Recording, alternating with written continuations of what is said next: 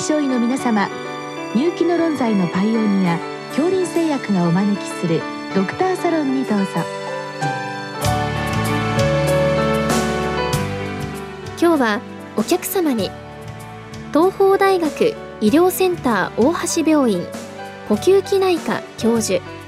松瀬博人さんをお招きしております。サロンドクターは青い会柏田中病院糖尿病センター長山内俊和さんです。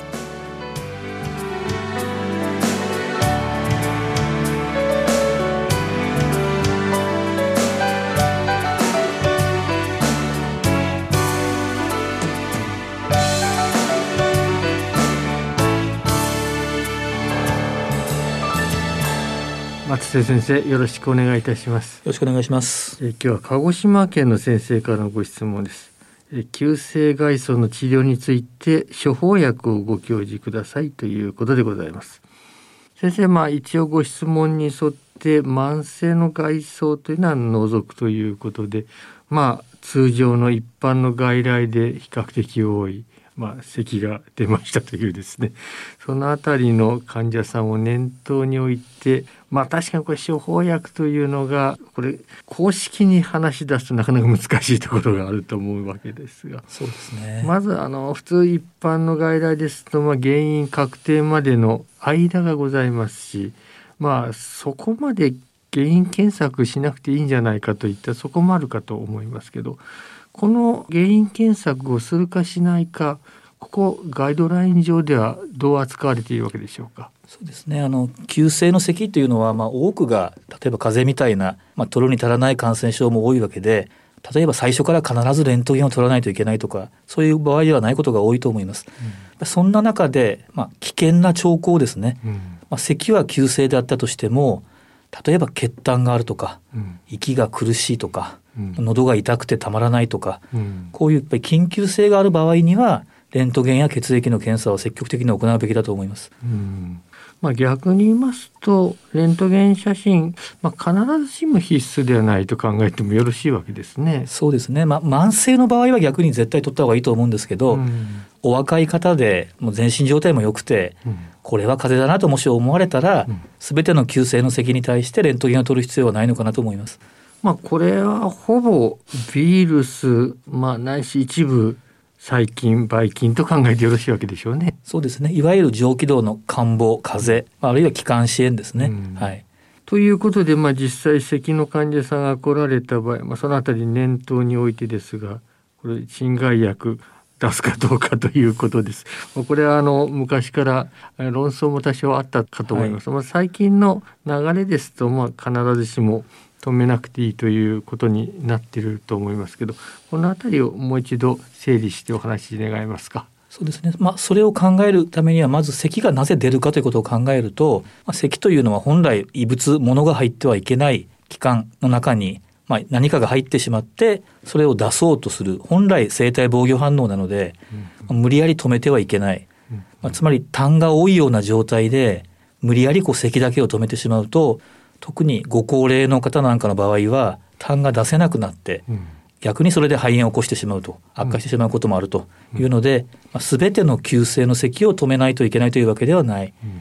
まあ、ただやっぱり咳は大したことなくてもその咳のせいですごく体力が落ちているとか、うん、夜も眠れないとか、うん、なんかあばらが痛いとか、うん、まあ、そういう時には止めざるを得ないということもあります。まあ、基本的にはほとんど自然警戒しますですね。多くの場合そうですよね。はい。あとはまあもう一つは患者さんせっかく病院に来られてこれ薬がないのかとかですね 咳止めが欲しいと言ってくる場合が結構多いかと思います。まあ、そういった方々切羽詰まっているところも特にこの今出ました夜寝られないとかですねこれになりますと、まあ、かなり苦しいあるいは仕事に差し支える。あるいは最近コロナですと、まあ、電車なんかで咳できないとか いろんな問題出てまいりますけど、まあ、こういったわけでまあ出さざるを得ないケースあると思うんですけどそのあたり現実を見据えながらですがどういった薬になりますでしょうか？そうですね、まあ、咳の止め方を考える上ではその咳の出る経路を考えないといけなくて咳というのはもともとその気道の中の上皮の間にえー、スイッチですね受容体というのがあってそこに刺激が加わると迷走神経の反射で円髄の脊柱数に伝わって咳がコホンと出ると。で今我々が使うことのできるいわゆる咳止めというのは、うん、この肺の中の受容体に効くわけでも神経の経路を遮断するわけでもなくて脊柱数に対して効く薬しかなくて、まあ、麻薬性のコデインと非麻薬性のメジコンなどがそうなわけですけども、うんまあ、ということはいかにもこう効きそうにないというか 根本に効いてるというよりもなんか脳を騙して出せの咳が出ないような感じにしていて、まあ、しかも麻薬性などになってくると、まあ、いろんなこう眠気とかだるさとか便秘とか副作用ばっかり多くて、なかなかこうやっぱりピタッと止めることはできない。まあ、患者さんにはあの本来必要で出てる咳なので残念ながら何をやってもピタッとは止まらないということをまず説明した上で私の場合は、まあ、若干こう安心というか、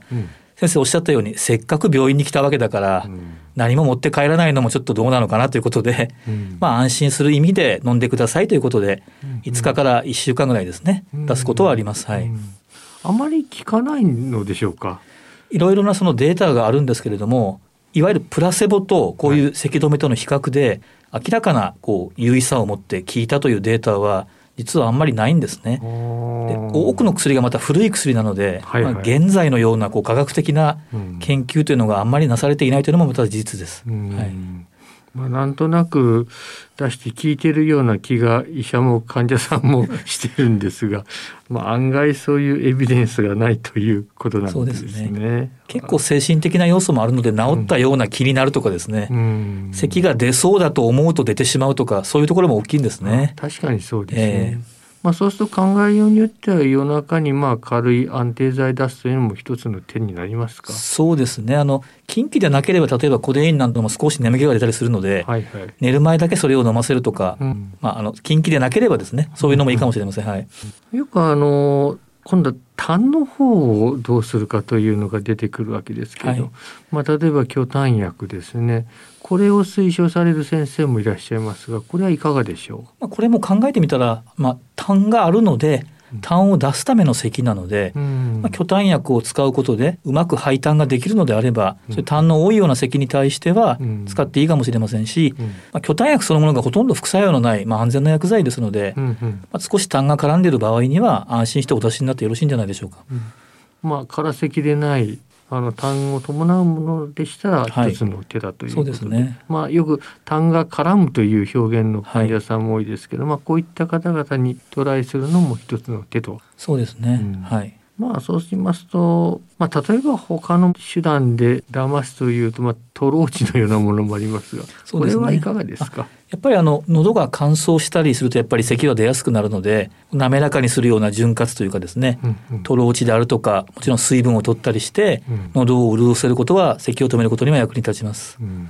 あともう一つあの昔からいろいろ議論になりますが抗菌薬ですね。抗生物質に関してこれは最近の考えいかがでしょう、ね。まあ、たとえその微生物感染性の微生物がいて咳が出ているとしても抗菌薬でその菌を殺したとしてもピタッと止まるわけではないと、うんうん、やっぱり感染の後の咳が残ってしまうので、止まるわけではないんですが、例えば百日咳のように小さなお子さんや高齢者の方が感染すると重症になるような病気もあります。うん、そうなるとまあご本人の咳を止めるという意味だけではなくて周りにうつさないという意味もあるので、うん、もし症状がまだピークを超えていなければ、一、うん、回抗生物質を試してみるというのも間違いではないと思います。それはそうしますとご本人の咳に対する対症療法というよりも周りに対してというふうに考えてよろしいわけですか？特に百日咳なのではそういうことは言われています。うん。まあ、一般の感染症も基本は感染症ですから、まあ、例えばマイコプラズマにしても最近はいろいろ診断も進歩はしておりますけどまあちょっと抗菌薬これ使っておこうとかまあ、はっきりしない場合でも使っておこうというのは、まあ、ないわけではないと考えてよろしいわけですね。ですね。まあ、本当であれば、できるだけ迅速診断をしていただきたいんですけれども、なかなか立地の先生方では難しいので、うん、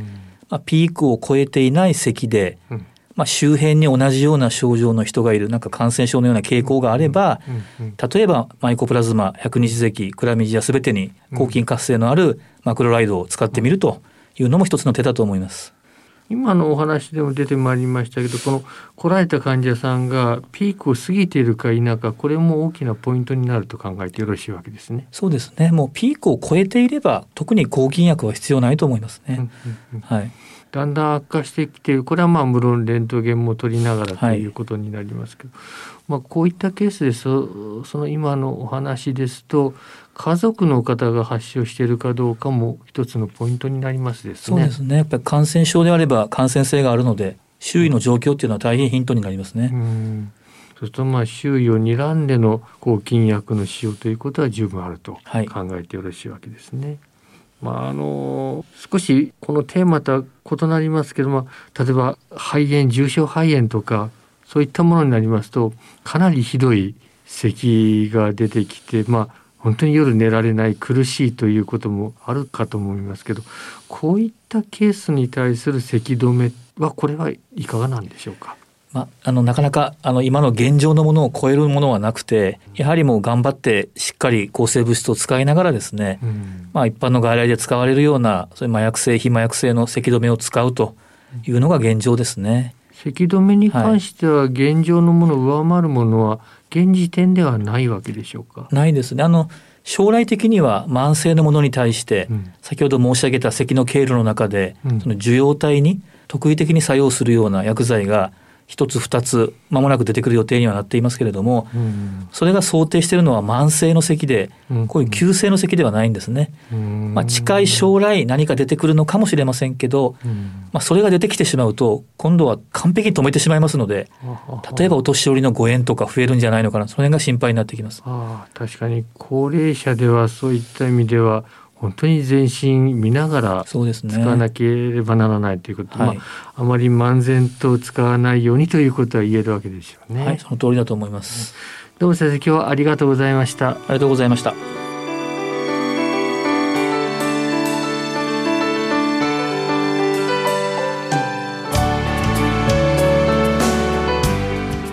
今日のお客様は東邦大学医療センター大橋病院呼吸器内科教授松瀬博人さん。サロンドクターは青い会柏田中病院糖尿病センター長山内俊和さんでした。それではこれで恐林製薬がお招きしましたドクターサロンを終わります。